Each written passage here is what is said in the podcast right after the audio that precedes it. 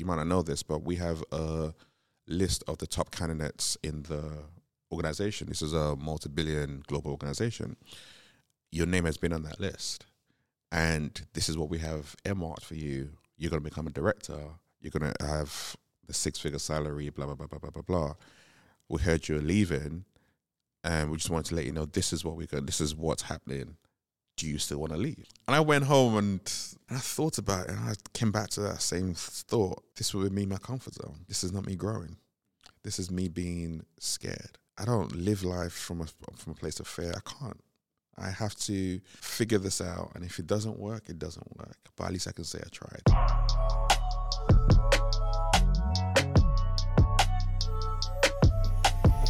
I just find it so interesting, like going through your backstory to where you are today. And one of the well, one of my first questions I wanted to ask you is, as a coach, it's important to connect with people, but it's also important to listen. And it's also important for people to feel comfortable in front of you to kind of tell their story, share their vulnerabilities, and basically be open for your feedback. So, my first question to you is when did you realize that you were a good listener and that people were able to open up to you? Um, I realized that when I was thirteen. 13. Yeah. Okay. um, one of the things that helped me realize that was you know when you're when you're 13 and you're trying to figure out a way of of getting close to the to the, to the girls, and I grew up in a time where you know the whole DSS dark skin crew we're not we're not we, we, we were not repping at that time. We, you know, we were not the one. We were not the one at that point in time. Neither was being Nigerian popping like that point in time either. So it was it was not the it was not the thing to do. But I spent a lot of time just being around like my friends, like both guys and girls, and I'll just get into conversations with people. Hmm. And at first, it was like just talking to girls and just listening to them and, and all that kind of stuff. Not actually giving advice, just listening. But then I'll get into conversations with some of my male friends, and I'll find that we were going deeper into into deep, real deep conversations when they were sharing some stuff around their homes and their backgrounds and all that kind of stuff. Which, as a thirteen year old teenager, that's that's that's very different. And I leave those conversations and go away and go home like, "Hmm, there's something about there's something about this. I don't know what it was, but it was when I was 13 in particular. I remember this incident where a friend of mine she had been kicked out of her house by her mum, and um, she called me and she's been like, "I've been kicked out of my house.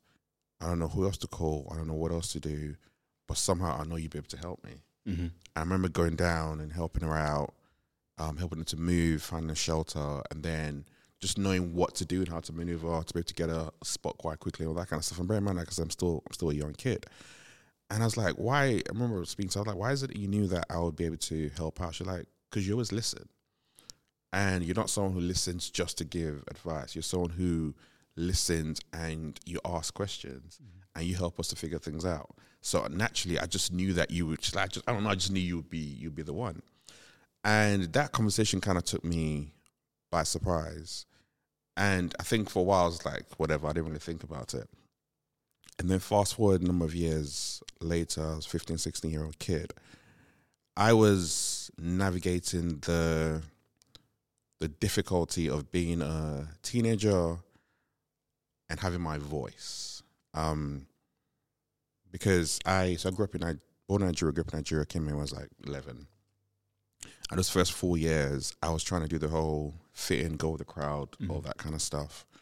But when you spend a decade plus in Nigeria, your mentality is very, very different to a lot of your age mates who were born and, and bred here. And I found that there were so many things from a values perspective that I was opposed to, mm-hmm. but I found myself doing. Any examples?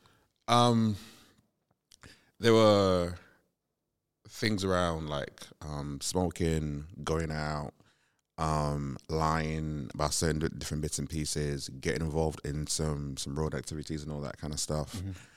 Where I always had this voice of both my mom and my dad in my head um, of those are like really really bad and, and wrong things to do.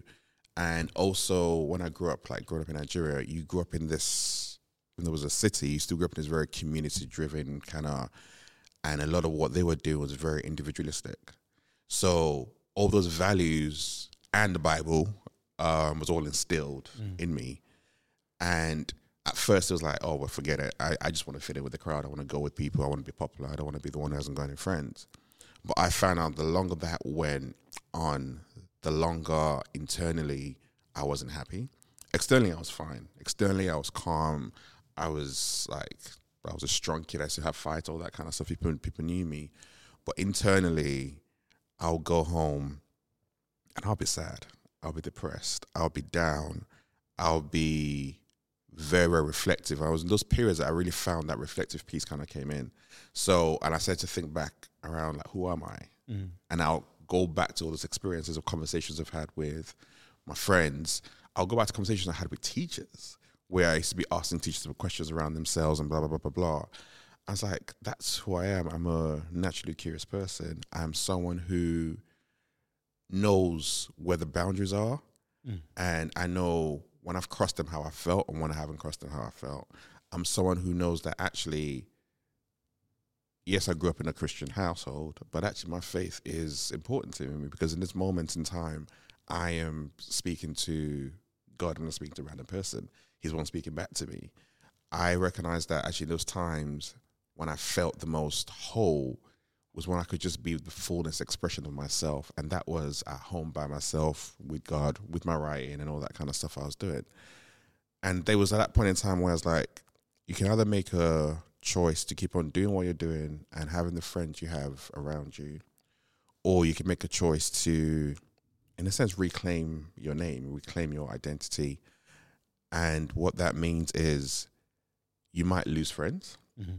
But if you lose friends, are they really your friends? Mm. Um, what that means is you step into, you begin to step into the boldness and the courage of who you've been born and you've been created to be.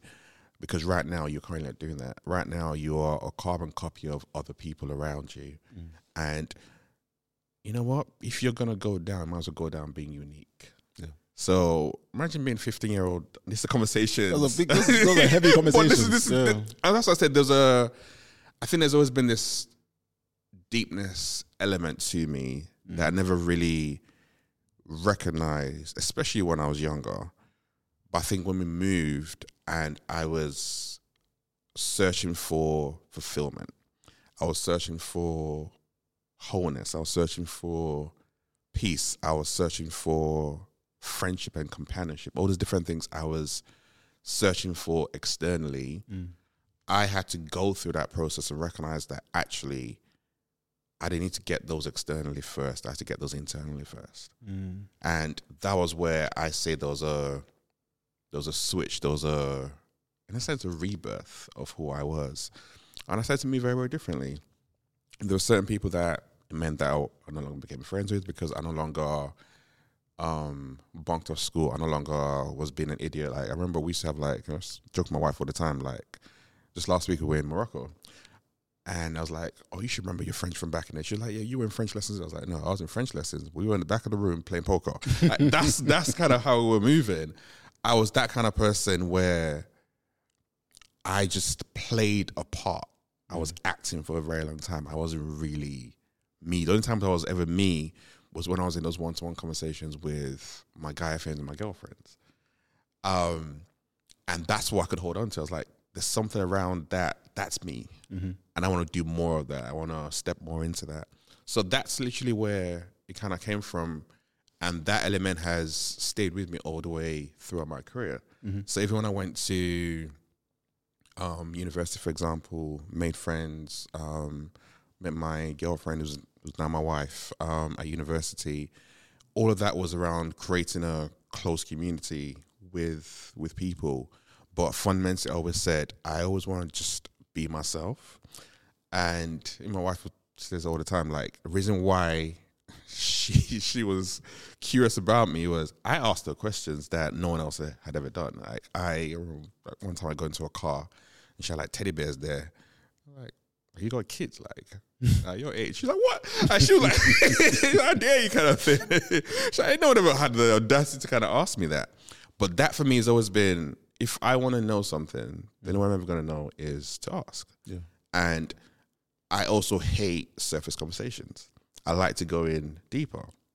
So I knew that was a skill set that I, I kind of had. Mm-hmm. So when I went to university, at that point in time, I was like, "What does I want to? What does I want to do?" It's like I'm curious about people. I'm curious about numbers, um, and I also want to make a lot of money. But actually, in all these different things, I think economics kind of makes sense because it allows me to touch people, um, numbers, and potentially I can make money with it. So let me step into economics, and that gives me a wider, a kind of wider. So I went, I went into that. And interesting enough, throughout my career, what kind of separated me has been my willingness to be able to be curious about people, about organizations, about strategies.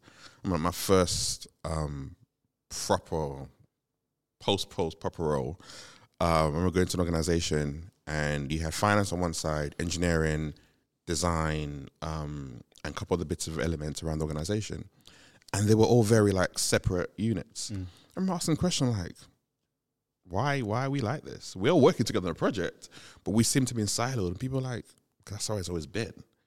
So I'm like, but why? It doesn't make any sense to me. So I'll, I'll go on a ride and drive with an engineer and get to know what they were doing. I'll go on, a, and I started to be that bridge and building relationships. And what I saw was by me feeding my curiosity, by me asking questions, by me taking an interest in people and mm-hmm. what they did, not just you're a function of X. Who are you? What you about?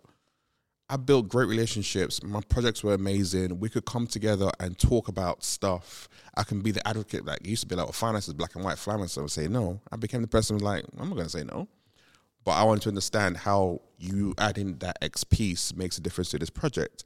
And then we'll go into the meeting together. We're able to advocate to um, the senior project management, like, this is why we need this.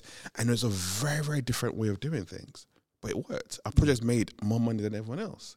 So at that point in time, you're not necessarily thinking coaching, but you can start to see the different skill sets of asking people questions, being interested in the individual, really actively listening to what they're saying, being able to remember all of that kind of stuff, being able to even like challenge them without being combative. Mm. Like all those different elements was just me doing me in a finance role. But they're also all skill sets that I utilize right now as as a coach. Mm-hmm. So it's been able to kind of flow through all of that even like I said, from way back when I was younger to now, that's when people ask me like, "How long you been doing this for?" I'm like, "Oh, officially, we can say it's been like six or seven years. Unofficially, I've been doing this as a teenager. Mm. Like, you can go back to people who who who know me from there, and I'll tell you, like, I've always been that person. Mm. I always be that person to be like, if you come around me, I'm going to challenge you to level up and do better. Yeah. That's just how I feel. That is my not that I go around saying I'm wearing that as a, as a, as a badge of honor, but I feel like part of what I do well is to call out what's inside of you. So I'm not there to give you the answers, but I know I can ask you questions that will help you think a lot, a lot deeper mm-hmm. to help you then figure out what you need to do next. And that for me is a calling that I take very, very seriously, and a lot of what I do right now with clients. Love that. Love that. There's so many different points to pick up on. but on the whole, I think what I really love about your answer is the kind of independence of thought where you're 14, 15, 16 and you're able to, I guess, turn down all the noise and focus inwardly on yourself and start to get to know yourself like fully and fully in terms of who you are, where you are, and what don't you like about things that are going currently. And I think that's even what people struggle with today. Like, mm. being able to take the time out and understanding themselves a little bit more. But you mentioned that you're from a Nigerian household and you had all of these like I guess standards kind of placed on you in terms of what you need to do. At the age of say 16, 17, 18, focus on yourself is probably less important compared to your career or what you're trying to think of doing next, especially from your parents, that kind of influence. So, did you like originally toy with the idea of doing something not in finance, or was finance always on your heart to do? Would you say? I I did toy with the idea of no idea. Finance was one of the options I had. Mm-hmm. I think I've always been fortunate enough to come from those on households where my parents never told me I had to do X. Mm-hmm. That wouldn't work with me. I, I was I've, I've been a rebel. my parents' thing was always you're gonna go to university. Do whatever makes you happy, but just whatever you do, make sure you're, you're um you're great at it. And the three things I did at A levels was economics, psychology, and IT, because it's people, money, numbers, things that have always been really, really like even I remember being part of what how I used to make money back in the day was I used to further back, probably six, seven year old kid. I was that kind of kid where, for those who don't know, I used to have, we used to have VCR players. I would take a VCR apart just to figure out how it works and then put it back together again with uh, 10 screws missing. But that was me. At teenager, I'm the kind of kid where I used to like build computers or people need computers fixing. I'll build one out, fix it, and sell them to them. Because for me, it's always been like, what, what makes thing tick? So the psychology, the the the numbers, and the IT all come together for me. It's around understanding the fundamentals of who we are mm-hmm. as individuals, and then who we are as a as a society, and how does those, those things kind of come together. So that's where that link has always been. So even when I was thinking around what I wanted to do, I never had my parents' voice in my ear saying, "Oh, do this, do mm. that." It was more around actually what gives you a breath. Because I'd never wanted to go down narrow. Mm. I was like, what gives me the biggest breath that I know that I can still play around with and enjoy for the next couple of years as I figure out what my next venture is. That's why I went economics because economics opens up so many many doors. But I also knew that if I'm going on economics route, I don't want to become uh, an accountant. Mm-hmm. I found accountancy boring. Whereas You're saying this, I'm like, this guy's speaking but it was true history. though. I was like, I found accountancy boring. I don't want to do anything around um, audit or anything else like that. But even though at the same time, those were going down a particular route, I'm like, actually, that does have a lot of money there. But I'm like, I find that boring. I want to go down more of a commercial finance business and partnering kind of route. So that's why I chose like um, CIMA because that aligned more with who I am. Even some of the elements around psychology, the elements and stuff, when I'm in negotiations, I can pull that out. So there's always been that thread and pattern through the decisions I've made. Have it always been international or oh, intentional between that people, psychology, money, and finance all kind of coming together. Yeah, no, I love that. And as a finance aficionado, like I totally hear what you're saying. Like that kind of, like you said, like breadth, give you more opportunities, Yeah. more things to do, and become a much more skilled professional in like multiple areas rather than just one.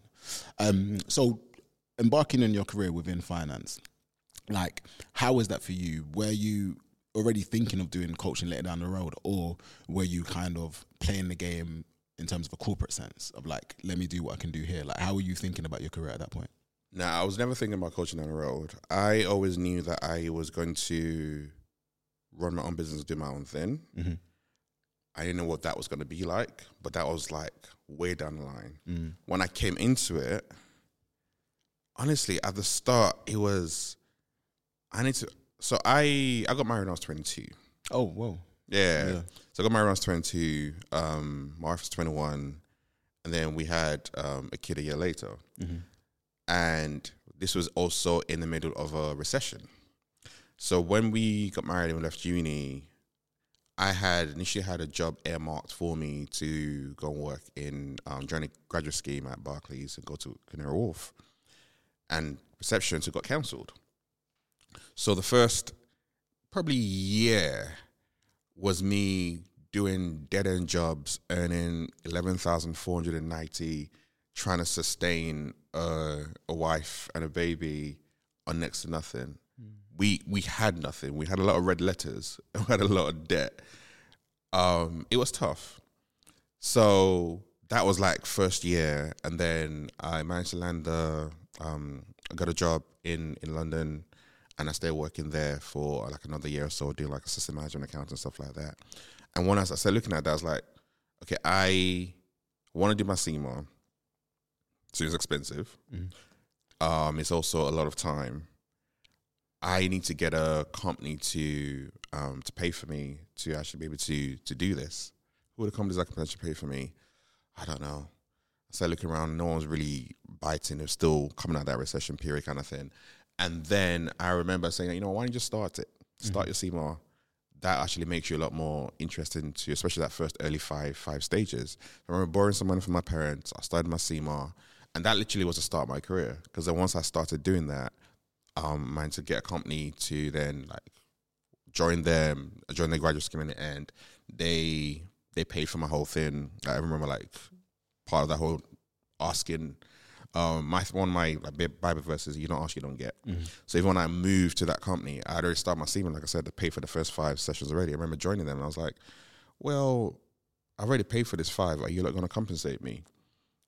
And they're like, "That's not part of our policy. You started doing that before you started." I'm like, "Okay, but you're not saying it's not no. So can you go back to your HR?" And they came back and they paid me. so it's like those kind of principles. That's where my career actually started out. Yeah. in finance. So I did that, did my CMA, got qualified, and then like three years in in doing that, I was kind of like, okay, I need to earn more money. I've got two kids. Um, Need to pay for like the schools and all that kind of stuff, and this was not was not the level that I wanted to do. So my drive wasn't necessarily about my career. My drive was I just need to make money. Mm. So when I moved roles, I remember I moved from like that role went from like 30k to like 55k, and I moved into a role that you know honestly like forty percent that role, I didn't have a clue what I was going to do, but I managed to get the job, and I stepped into that. When I think that was the first time when I got into something, I was like, "Raw, okay, I'm I'm at a position where if I go hard with this, I could really take this to the next level." And I remember getting um, within I think it was within nine months, I got a promotion. And they created a brand new role for me, and then I started to kind of go through that. Probably three years into that role, as much as I was enjoying it, I felt I was settling. So I've always been someone who can listen to when I am in a comfort zone when I'm not in a comfort zone. And all this time, all these years, I had not been in a comfort zone, either financially or I've been I've been hustling, trying to just kind of make ends meet, all that kind of stuff. That job was the first time for a small period of time where it felt comfortable, and I enjoyed that comfort for a little while. But then I stopped and asked myself, like, am I really growing or am I settling? And as soon as I had that thought, um, we're going for a run, and I just felt like God speaking to me, like, no, you're settling. You can. There's so much more to what you can. You're capable of doing. That why you're not doing it. I remember having a conversation with with my wife about that. She's like, yeah, I remember like you used to talk about all the different bits and pieces of stuff you want to do, and like you would, you're gonna leave, you're gonna become a contractor, blah blah blah blah. I was like, yeah, no, but mm. it's hard out there. It's this, it's that, it's that. I had all these different excuses, kind of stuff.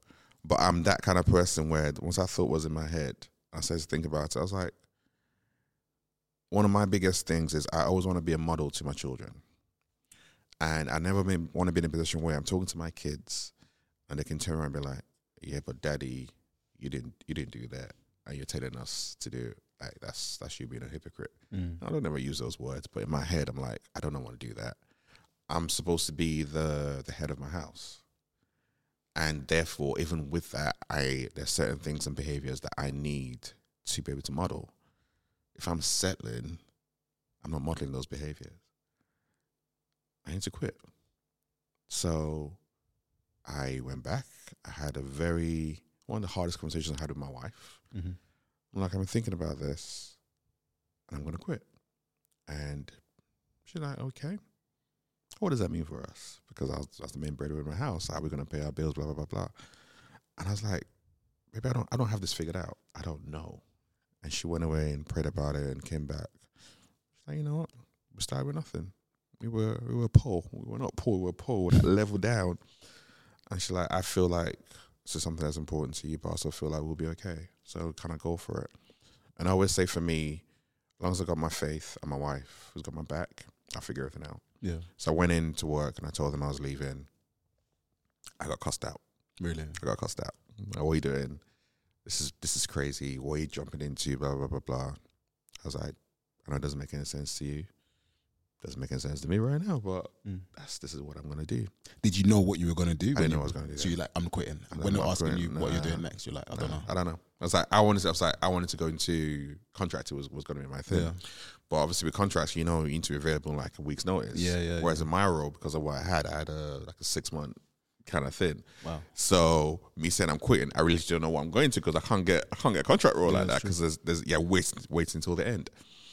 So after getting cost out of work, blah blah blah blah. That went on for like notice was in three weeks, and then I get a um a message saying um our CFO from the states is flying in. I was like, oh, okay, cool. Never met him before. I'm like, why do I care? But the message came through. Next day, he's like, oh, he wants to see you. So I go in, sit down with him. Hey, how you doing? Blah blah blah blah.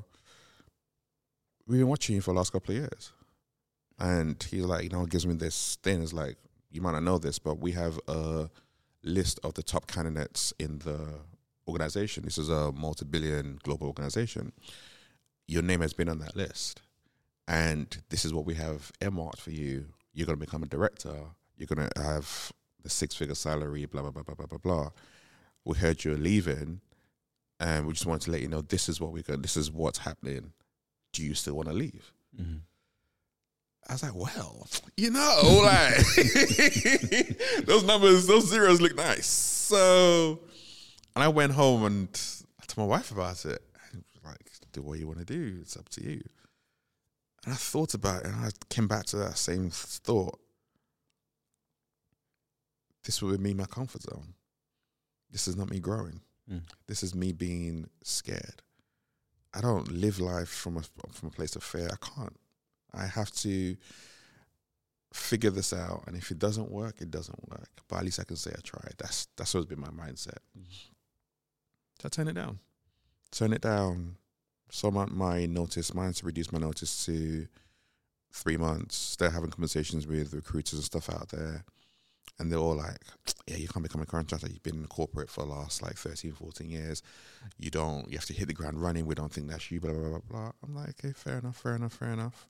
But I knew what I, what, who I was, was, was, was kind of bringing. But in my head, there was also this, because it's not like I have this year plan. It's not like I have a nest egg because I made the decision so quickly and suddenly there was no plan. Mm-hmm. And for those for that period of time, there was a lot of fear, worry, anxiety, asking myself, have I made the right choice? Have I made the right decision? Can I backtrack? Am I stupid turning that money down? All of that kind of stuff was there for me. But every single time I came back to just just have faith and, and trust that God's always been there for you. You guys have navigated a lot. Just trust. Eventually, you know, um, left, got a contract role, did the first one, did that for about six months. That war was boring as. And then I got a call from um, a CFO, and he was like, "Oh, one of the directors has recommended you to come and help us to do this project. It's like a turnaround project. Um, we're losing about um, 100 million plus on this project, and we need someone to to come in, and we think you'd be great for it." So I was like, "Okay." Right. And all we we never had an interview. All we ever did was have a 20 minute conversation about how much they were going to pay me. that was the maddest thing to me. Because I'm like, and all it was because someone else from a different company had recommended me to come and do this. Then I was like, wow, like reputation. Mm. Even when I left, and that was the company I left. So even when I left, and I didn't leave on bad terms and all that kind of stuff, I left well. Well, I remember when I was leaving to the point where they even changed my contract. They were like, "Oh, we'll give you a rolling contract." So it'd gone from you're crazy, you're crazy, crazy, like, no, we value what you're doing. So even when you're leaving a space and a place, you leaving well, but also being excellent, always excellent at what you do, they will still bend over backwards just to support you. And they don't want to support you, but they would. So I went into that, and that was literally the the start. Um, I did that, and one of the things that when I was having those conversations with myself that really really clicked in for me that I'd always said I'd always worked in organizations where I was the only black leader. Mm-hmm. Not black leader, probably black person most of the time. Um, and that sucked. I would have to go into board meetings and dealing with these people who did not understand me, who didn't understand so many things of what they were saying in that room, how it was wrong, it was racist, it was culture on so many levels. I had to check people on so many times that it was tiring and it was exhausting, and it was part of what just made it not not fun. I think there's probably been only two leaders I've had in my corporate career where they were great leaders. The rest of them just absolutely sucked. Mm. And one thing I'd always seen was when I was in leadership positions, my teams always thrived. The reason why they thrived was because not because I was the smartest. That most of them, in fact, every single time apart from one team I led, every single person had been at least 15 years older than me. So they've been working longer than they've been alive. They knew what they were doing. But the difference I was brought to the table was I invested in them as people. I spent time like understanding like their families, their drivers. So it wasn't was around some people didn't want money. That wasn't going to drive them. Some people didn't want promotion. I was going to drive them. But being able to show intentionality around who are you as a person? Mm. How can I help mold and build and shape you to become even better? Not just at work, but at home as a human being, as which is what I described as leadership, as a leader, as a person. The give back they always gave me was, oh, we can't give you money or flowers or presents, but we can work harder. Mm. And every single team I was excelled at. So taking that was in my head. The whole being on a black person was in my head. The conversation I had with my little son when he was eight, who wanted to work where daddy wanted to work, and I had to I, I had to go away and be like, I don't want that for you. All those different things have all been with me, and all of them came to the forefront. So when I stepped into this role, when I had my first um, company as a consultancy doing this turnaround kind of projects, that's what I came with. So I'm like, okay, cool. This is my first chance and opportunity to be able to start to like really change culture because well, you're already losing money anyway. What's the worst that could happen? No red tape, and I literally just stripped a lot of things back. So we went on a listening exercise, which for them was like, oh my gosh, you have to come and hit the ground running. I was like, no, no, no, no. I'm going to come in and listen. They're Like that's that's weird. I was like, I know, but let's do this. So went around, listened to the different departments all around, um, not just in UK. There was some all in, in Europe. Um, met with a with a client external. 'cause I was doing both internal and external facing roles, all this finance business partner roles, skills or coming coming to fruition here. And then I was like, okay, I can understand what was going wrong. I was like, okay, we're gonna try and implement this. We're gonna try and change that. Um, rather than me coming with their ideas, I want. I was just changing the culture and dynamics. One thing people always say is they want change. One thing people always say is they want autonomy. They want freedom to, to express themselves. One thing people are not used to doing is having space and places where they can do that. When you give it to them, they don't know what to do. When I'm giving them all this stuff that you think naturally people jump, they're like, um, you're coming into the meeting and we expect you to give us the idea. I'm like, I don't want, you're not getting the idea from me. We're going to come to the meeting and we're going to talk. I want to hear your voices. I'm like, absolute aliens. And these people have been doing this for years. But over the time, over that period, we did that. We changed the culture. People's voices were heard. They were listened to. They were respected. I changed some of the systems. I bypassed a lot of stuff because we could at that point in time. Again, people like struggled with all of that. Project made up probably was it three, four hundred million? Oh wow. Like from losing hundred million to make making that making that money. Mm-hmm.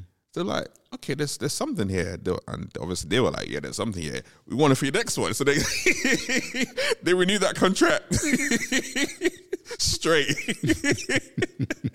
they they kept me on, and we jumped to the next one, and I helped them make more money, and it gave me the first real taste of being able to start to change culture dynamics. Mm. It gave me that real first test of, I say, taste of working with senior leaders, but working with senior leaders not the way I was doing purely in finance, but more around I could sit down with the CEOs and have dinner talks mm. around business, but we're talking about their life. Yeah. And I'm challenging them about stuff and getting them to think very different. And I could see how those conversations were changing how they were leading the team and the organization of like 10, 15, 20,000 people just from having dinner conversations where we're talking about business. Mm. So that was the first real in it. And I enjoyed it and I loved it. But again, I started to get, I was like, yeah, you're doing some of what you said you wanted to do, but it's this one foot in, one foot out kind of thing. You haven't gone all in. I was like, what would it look like if I went all in? That would literally be me, like, just going straight into coaching, working with the leaders. And the reason why I chose to work with leaders is I recognized initially, I was like, everyone needs it across the whole organization. I'm like, yes, they do. However, whether you like it or not, leaders are the one that kind of set the tone and model the right the right behaviors. Yeah. And if I really want to see some of those changes that I want to see in organizations, I'm gonna have to work with the leaders. Mhm. It's not gonna come from the middle. It has to come from the top. And the the dynamics I really wanted to change, even around when we talk about inclusion, equity, and psychological safety, and all those kind of different elements. If someone does not care, they're not going to do anything about it. They'll just pay lip service. Whereas if I can get you to check yourself, if I can get you to check your biases, if I can get you to change your behavioral pattern, effectively your filters, which is your mindset, you begin to care. Mm. You begin to look at things differently. That's where all of that whole thing was kind of birthed. So after thinking about it, I was like, okay, cool. Let me go all in. I started my new company. So I was doing both my old one and my new one, Mindset Shift, like kind of side by side. And then I made a decision like I just gonna go completely all in a mindset shift. But when I made that decision, a couple of months later, the pandemic hits. Mm. So I'm like, yeah, I can't really go all in now. Every Tom, Dick, and Harry are all out there in the virtual world. They're people where this is their world. They're known for this. They've been doing this for years. I can't step into that right now. But then that voice came back like, why not? Mm-hmm. I'm like, it's a pandemic. People are getting furloughed left, right, and center. You want me to go? I still got to pay my bills. For my fa- why not? I was like, okay, why not indeed? So I literally had that conversation with the company I was working with. They had furloughed ninety percent of their staff. I was previously I was I was one of the highest like bills on there, and I still was because now ninety percent of staff are gone, and they kept me on. This is the restructuring firm. No, no, the during the pandemic. Okay, okay. Yeah, okay. one of my, my old company as a consultancy mm-hmm. during the pandemic, they had kept me on. They were still paying a very, very high wage, wage bill when they furloughed ninety percent of their staff. Wow. So it was a blessing in its sense, but at the same time, it was one of those things where it's like that. It was that same like six figure contract. It's like you've got this in your hand, but is this what you've really been called to do, or you got to make a decision to step into what you've been called to do? So I told them I was leaving. Um, I told them I just need to go all in on what I'm doing around coaching and development, and they'd seen little bits and pieces of it anyway because I was not shy about it. Um, and they were like, "Fine, we understand. Obviously, we don't want to lose you." I, I literally in my career, I think I've probably generated about 1.2 billion dollars for clients in sales. So I was, I was good at what I did, but and obviously they were like, "We, is there anything we can do to keep you? Even though it's a bit tough out there, we can look into like raising, like give you more money, blah blah blah blah blah." Again, it was nice, but I was like, "No, I, I need to do this. I need to fully step into this." So I fully stepped into mindset shift, and I was like, my approach is going to be. And bear in mind, part of my whole preparation, I'd, I'd gone around, gone out, got qualified, mm-hmm. so I had all that kind of stuff in, in place anyway. But I'm like, I want to be able to shift the mindsets of leaders to what we we're talking about earlier on, to be able to lead from the inside out, and not the outside in. Mm-hmm. Because so many times people let the external noise kind of cloud their judgment. If I'm really going to shift the behavioral patterns of leaders, I need to be able to be in spaces and places where they are operating. And the only way I know how to, to do that is through content. So I started going hard on LinkedIn and writing stuff around some of my experiences and all that kind of stuff. Launched a podcast so I can have conversations with people because I just kind of love talking. And I was like, what I'm just going to do is just take my time to just slowly start to build up and build up and build up with clients and see where this goes. Is it going to get to where I wanted to get to? I don't know. Am I going to be happy the fact that I actually gave it a go and I tried and I went all in on something? I am. And can I live with that? Yes, I can. Okay, go for it. And that's literally what it was. Yeah. And that's been that's been the journey of the last four years. That's amazing. That's amazing. So there's so many different areas again. Like, so which I'll start with. Okay, I'm gonna start with this question. Why didn't you? Well, when you quit that um, consultancy, that contract with that consultancy, did you already have clients lined up for mindset shift? No. You- why didn't you try and do both at the same time? I was trying, but I was not successful. Mm-hmm. And I also recognized that I was pouring a lot of energy into that consultancy because of the work I was doing at that point in time. Mm. And one thing I recognized, for I, I saw a difference just before I said to myself I was leaving. I was at that position where I hated what I was doing. I didn't like what I was doing anymore, and it was draining a lot of mental energy for me, and therefore I couldn't then give to mindset shift in the way that I could because I was so. You know when you're in a work where you look at the clock and it looks like it's moved one second, you're just you're just so down about it. Like mentally, you can't do anything else. Whereas the other things you're doing stuff, you're like, oh, you look up, oh, two hours is gone. Yeah. That mental drain sucks your creativity. Mm. And if you're gonna get clients in a very different way, especially you step into something that's brand new, that's not your field. I'm not from L and D background. I don't have HR contacts. I got none of that. You need to be creative. Mm. I had I was in my, my I was dead in a sense. I was drained. So it was up until that point where I made that decision. I'm like, I started to get that creativity back. Mm. And then what happened was when I made that decision, I didn't have the clients when I made that decision. By the time I left, I did had landed a new client, which was like um, Coventry State Council. But all that came from me going out and doing a speaking event and then reaching out to someone and having a conversation afterwards and following up and, uh, and eventually kind of happened. But I was very much determined that if I've said yes, I'm that kind of person. Like if I've said yes, I'm going to do this. I'm dogged with it. Mm. Like it might not land straight away, but I'm going to figure out a way to kind of make it kind of make it work. Mm-hmm. At least give it a very very good go.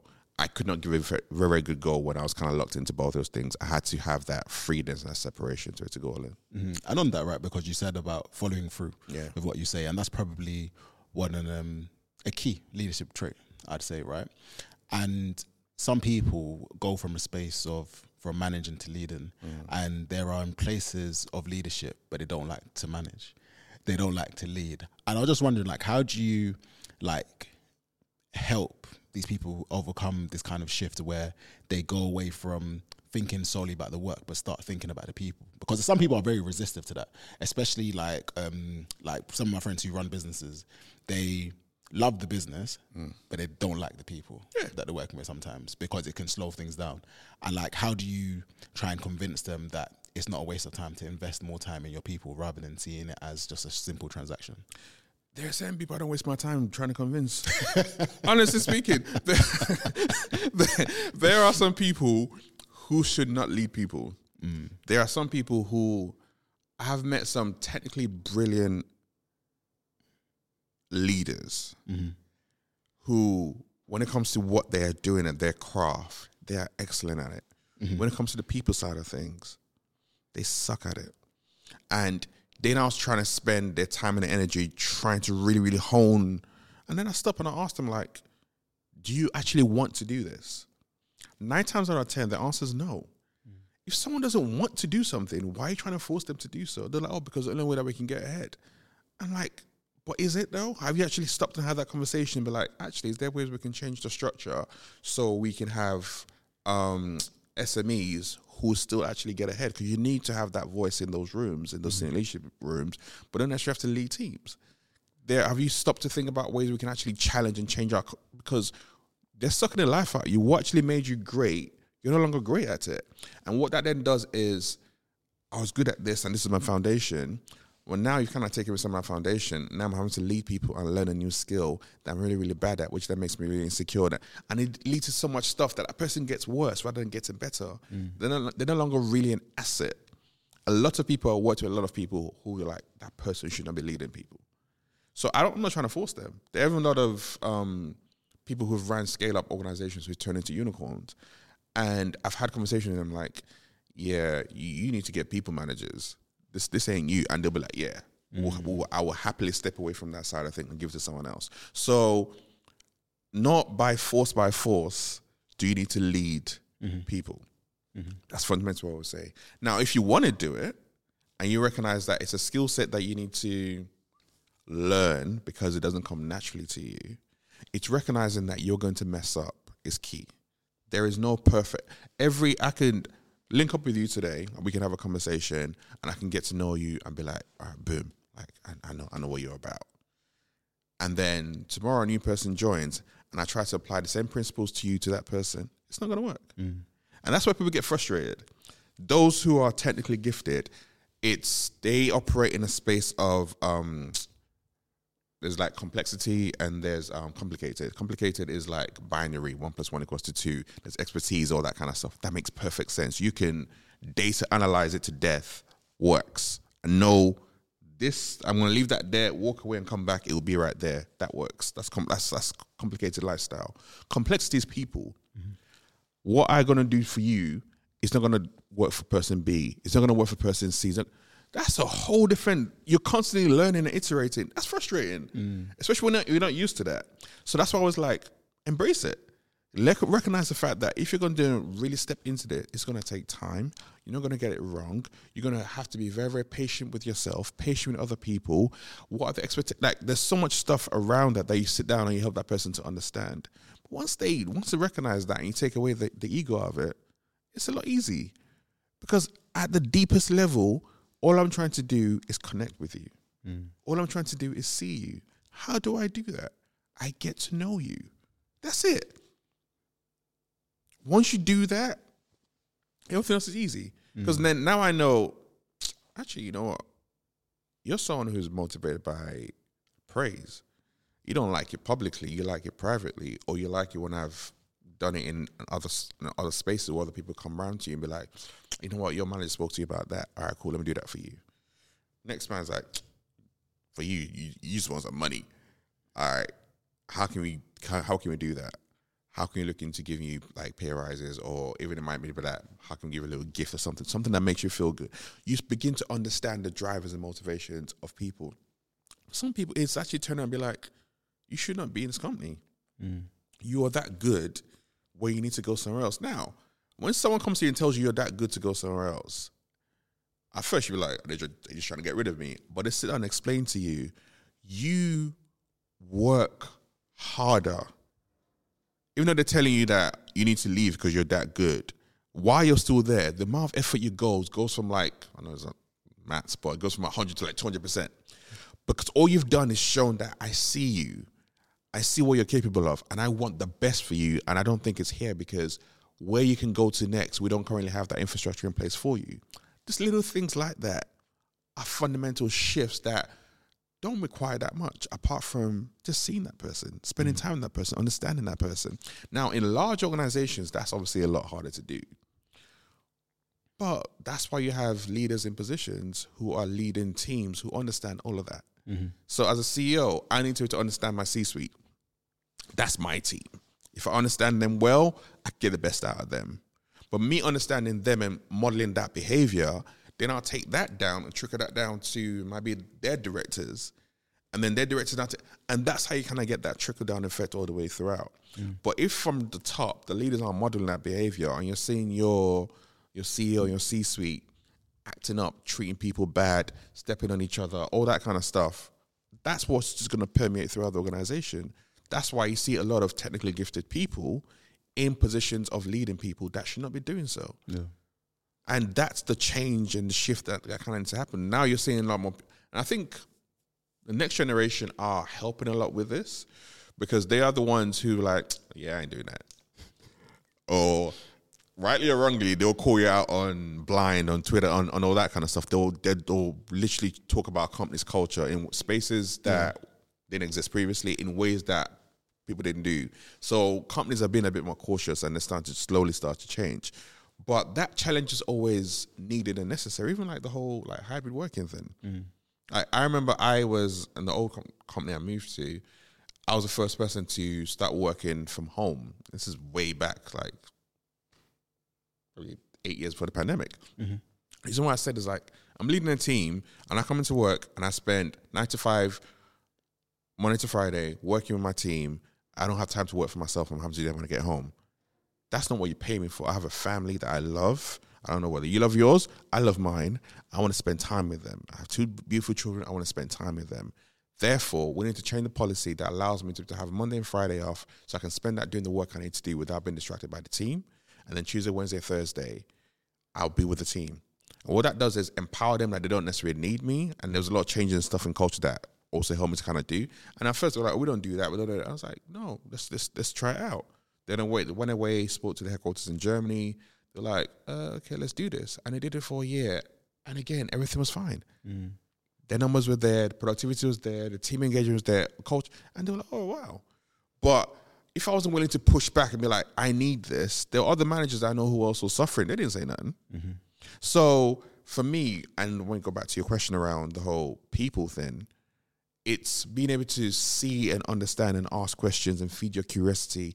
That's really how you get the best out of people. Mm. But that also starts with you knowing who you are.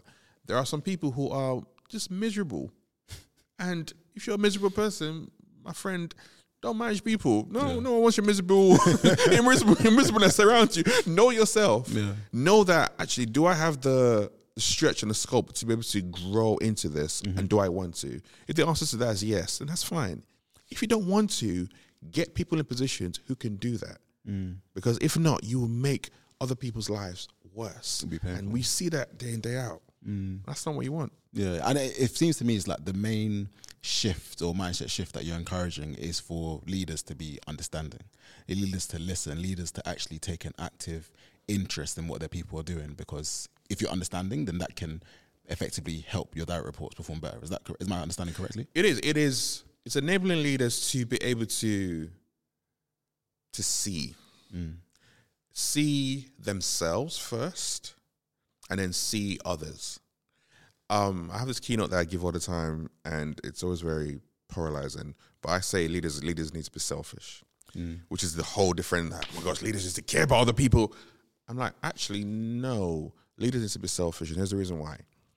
When I I'm not selfish. All I do is always pour and pour and pour into other people. I don't have any time for myself.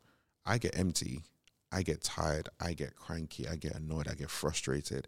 My creativity goes down. I'm not my best. So what I'm giving to you is not my best. And that's a disrespect to you. However, when I create the time to be selfish, to invest in myself, whether it's coaching, running, creating that space, whatever that looks like, I am better for it. The better me makes you better mm-hmm. because then I can give you that better me. I can give you my best always. That's what you should always have. That's respectful. So that's why you need to be selfish. When you're not, why why are you oh because I read this book and this book said that leaders leaders eat last and I'm like, no no no no no no. My friend, you you need to recognize what the context is. Even as a as a parent. A lot of what I've learned over the years that I've been taken to the corporate came from home. Like, I couldn't be the best I could be for my wife. I couldn't be the best I could be for my kids when I wasn't creating space for myself. We talked about earlier on the start. I was like, I used to wake up early morning around five and go for a run. Now I'm not the whole you need to wake up at five o'clock in the morning. That's that's that's that's not what I'm that's not what I'm preaching. I'm preaching more around I used to work 16, 16 hour days. And in that 16 hour day, I'll do that, come home. I had my wife and I had my kids. And then I'll spend some time with them and then they'll go to bed. And literally in that whole day, I've had no time for me. And that wasn't good enough. So I'm like, okay, work is not going to shift. Mm. My wife and kids aren't going to shift. The only thing that's going to shift for me is sleep. Okay, let me. Am I willing to sacrifice sleep to be able to wake up and have that hour in the morning where I can have my prayers, have my devotional, go for a run? That's my time before the whole world wakes up. Yes. All right, let's try it out. I did that and it felt amazing. Now I've got time for myself work, I show up differently. Boom, energized. All those endorphins kind of going through my body. Creativity been running. I've been flowing through that run. Stuff around the family. Boom, come home, spend time with my family. Everyone's good. Yep, go to bed, start the day. Everyone's happy. Mm. I'm happy and fulfilled. My wife and family are happy and fulfilled. My work and we are winning and making their money. Everyone's happy. But that came with me choosing, in a sense, people like, it was sacrifice. Like, yeah, give a sacrifice with being selfish. My selfishness is, what do I need for me to be better? You need to ask yourself that question. Any CEO or if any leader, if you're not asking yourself that question, you're doing yourself a disservice. You need to. Yeah. Yeah. No, I agree. I agree. And I think especially coming into this year, a lot of people spend time thinking about what they're going to do differently, especially in the form of resolutions. Now, debate has changed. Some people are for resolutions, some people are against it. What's, what's your opinion No. on that? Resolutions suck. Yeah. Why'd you say that? Six percent of people don't break them by the third week. Mm-hmm. And I think the stat now says like it's 85 90% of people don't ever follow through them past three months. Resolutions don't have any real, I come in, I write stuff down, and boom, I'm, I'm- why? And that's you also using a, a calendar to measure, okay, the 31st, now it's the first. Am I a changed person? No, my friend, you're still the same person you were yesterday, just got a bit more alcohol in you. so I'm like, that, that, that doesn't work for me Yeah. goals are a lot more impactful because, and again, if you want to use like frameworks, the most basic one that everyone knows is like SMART goals. It's like you know, it's measurable, it's achievable, it's realistic, it's timely. I don't really like, like the whole realistic stuff because I like dream big, but as a simple as framework, people can use something like that. It's okay. Here's in year 2024. Here's what we want to achieve. I didn't start to think about that on the first of January. In fact, like, I'll, I'll take me for example. There were last year, me and my wife were like, you know what, 2024. Um, there's a lot of things we want to do as a family. We um, we want to travel more individually. We want to travel as a family. There's certain things I want to do in my business. There's certain things she wants to do in her career. And by the end of December, I already had probably about five months of what I wanted to achieve in 2024 already earmarked. I already didn't do a locked in, mm. as in I already had those clients. Blah blah blah blah. I started thinking about that from last year.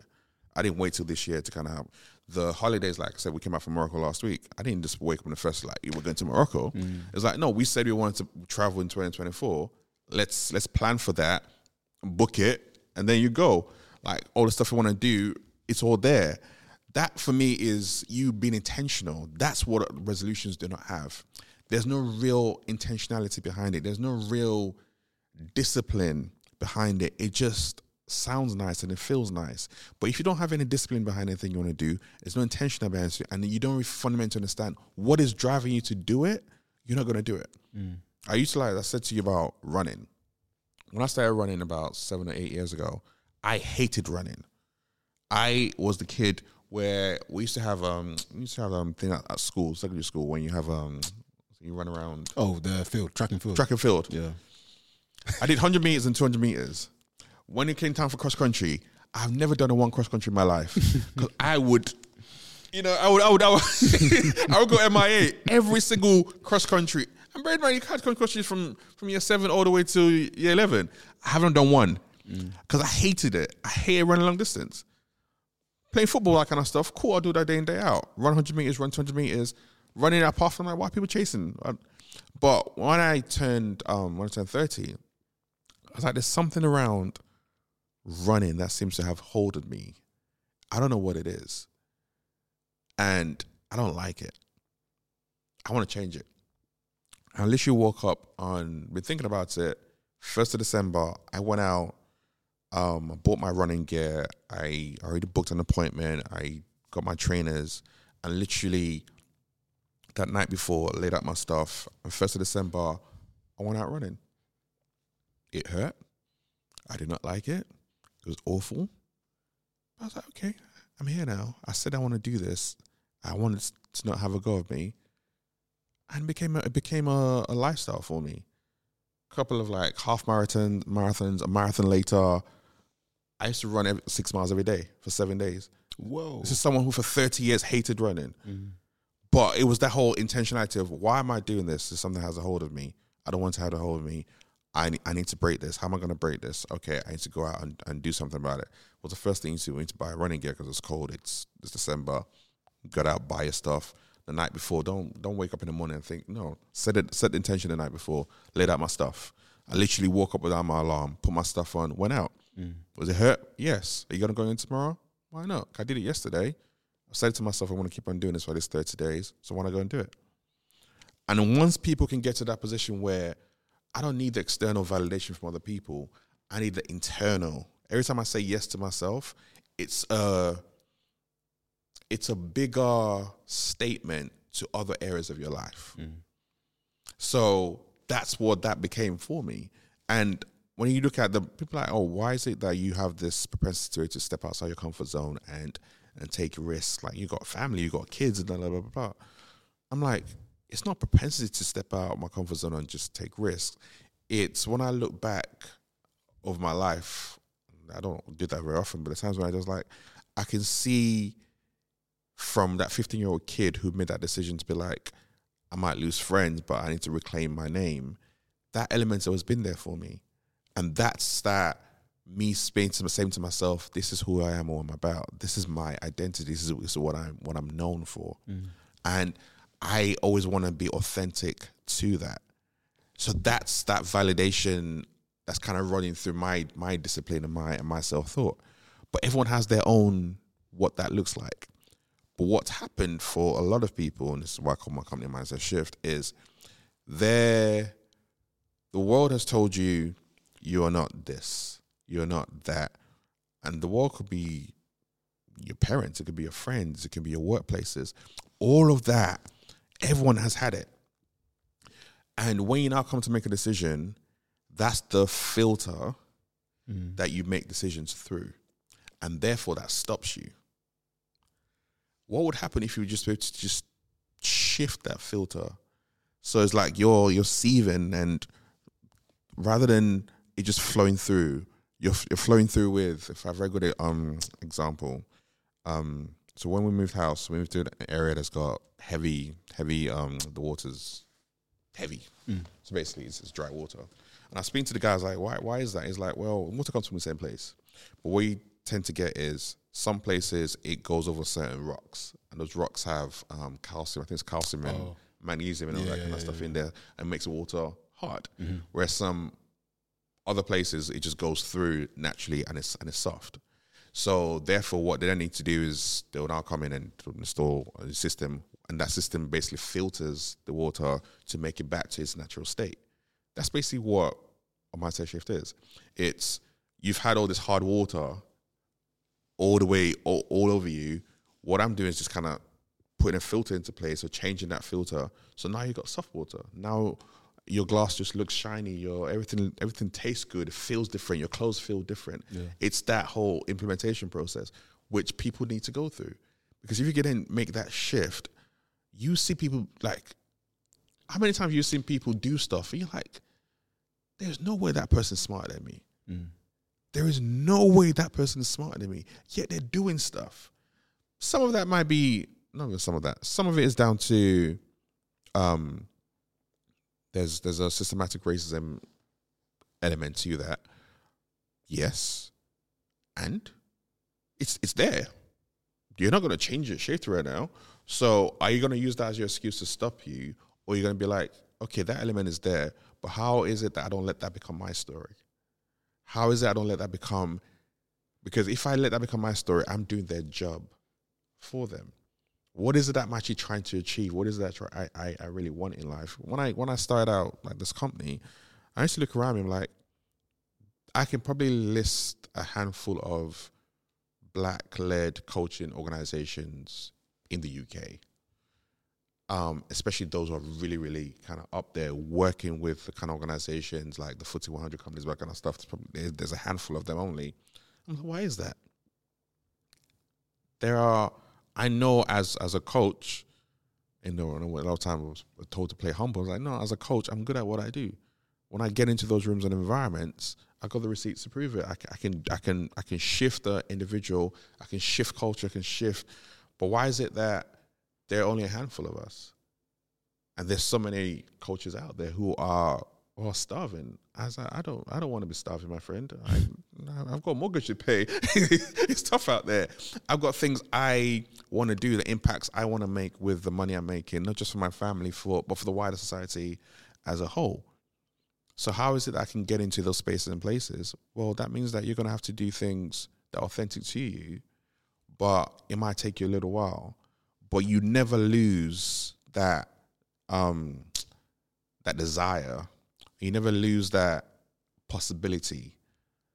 You just keep on working towards it, and that for me has been the the biggest thing. Where and it's been interesting where I've been able to work with so many different amazing clients. I've been able to work like in UK, Europe, um, US. Um, the company's grown. I've got associates and stuff working with me now and all that kind of stuff, which is absolutely amazing in a very, very short space of time.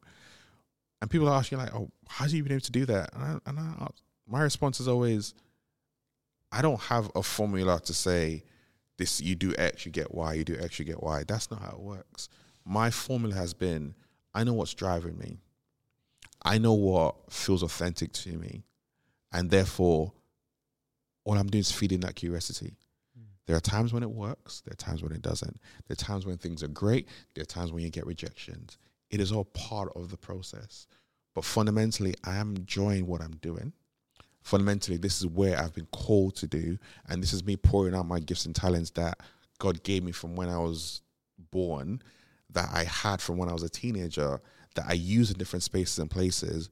But now I feel like I'm home because I'm utilizing everything I have. Even there are times when I'm in conversations and I can bring up my um, my finance background, and rather than doing a coaching session, but it might be like a strategic conversation, facilitating. I can bring all those elements. It's like so I never lose those skill sets that I have with me. They're just part of who I am, but I've just transferred them into somewhere another arena, mm. and that is what living a fulfilled life is for me. That's all I ever wanted to do. What would it look like? And that doesn't mean there's so much more I want to do and achieve. But I never ever want to be in a position where I'm like, I didn't live a fulfilled life. I let someone stop me because they told me I am a black man with a name that's hard to pronounce, and my country is one that is 419 ridden, and I'm never going to be trusted, blah, blah, blah, blah. I, I was like, I had all of that. And I am not, again, one of those people who, who says, because I've done it, you've done it. That's not, that's not my, my thing. I've done it because this is my lived experience and this is how I'm approaching life. But I believe you also have a story that is your own, that's unique to you, but you just have that, again, the willingness, the audacity to step into that. If you do that, whatever that looks like for you will be your happiness. And that's what I'm interested in, in other people exploring for themselves. I want to give you a round of applause. I think you're talking directly to me. Um, Sope, this has been amazing. I've got so many more questions, but because of the time, I'm gonna have to wrap it up. Yeah, but I've got so many more questions. But um, quick fire questions. Yeah. Yeah. So, firstly, um, what's a piece of advice you wish you were, you wish you had earlier? You know what? I, I don't have one. And um, and it's quick fire, but it says quite quickly. I don't have one because recently someone asked me, as you turn 40, are you going to be one of those people that write a list and say Forty things. 40 things? I said no, Yeah. because I believe that every single thing that I've done, the good and the bad and the ugly, have got me to where I am right now. So I don't have any piece of advice. Just do you. Okay. Perfect. On the advice piece, then, or just in general, like, are there certain things that you hear people say a lot of the time, which generally people will regard as true, but to yourself, you don't think it's true? Yeah. Um, I think it's, it's kind of what I just spoke about right now. I I can't do this because I don't have X. Mm-hmm. So I can't do this because I don't have the contacts. I can't do this because I don't have the. I don't come from this background. I can't do this because I'm not in the right location. All of that for me is a story that you've told yourself. If you were to change that story and you were to, you know, I've actually explored the contacts, the location, the blah blah blah blah blah, and none of that's worked. Fair enough. But until you've done that, don't just tell yourself a story and then own that story. That's what people do. Mm-hmm. That's not your story. That's just a statement. Don't put a full stop where it doesn't need to be. That's what people need to change the most, and that's what annoys me the most. When people are like, I can't do this because I'm like, but you have you tried? No. So why are you saying you can't do it? You haven't tried it yet. Try it. Yeah, you might fail, but at least you can say you tried. You learned from it. That that for me is honestly fundamentally frustrates me in life out of me the most. I like that one. Um, what's a book or resource or film that you always tell people to read? Ooh. My my easiest one or two. One is the Bible. Um, I, whether you're whether you're a Christian or not, whether you have faith or not, there's a lot of principles in there that fundamentally help a lot of people. And in fact, a lot of business books are based on, on the Bible, so that's one. Um, Viktor Frankl's Search for Meaning Mm. is another one. I think the that book can, if you take your time to read it properly, can really shake you to your core and let you know that actually you are the one who has the pen in your hand to write your own story. Mhm. And if you choose to pick up that pen, there's so much more you can achieve. But you also have a choice not to pick up that pen. Other people write the story for you. And you don't want them to do that. I love that. And on that, talking about the story, what would be your words of encouragement for the next guest that I have on this show? Words of encouragement would be be audacious enough to believe in yourself and live from the inside out, not the outside in. Never been defined by anyone but your inner voice. Love it, love it. And final, final, final question: Where can people find you? Uh, you can find me on LinkedIn um, most of the time, um, on Instagram, um, my podcast, Everyday Leadership. Those are probably the main the main spots that you find me. Sope, we need to do dinner or lunch at some point. But I'm down. thank you so much. it's been a pleasure.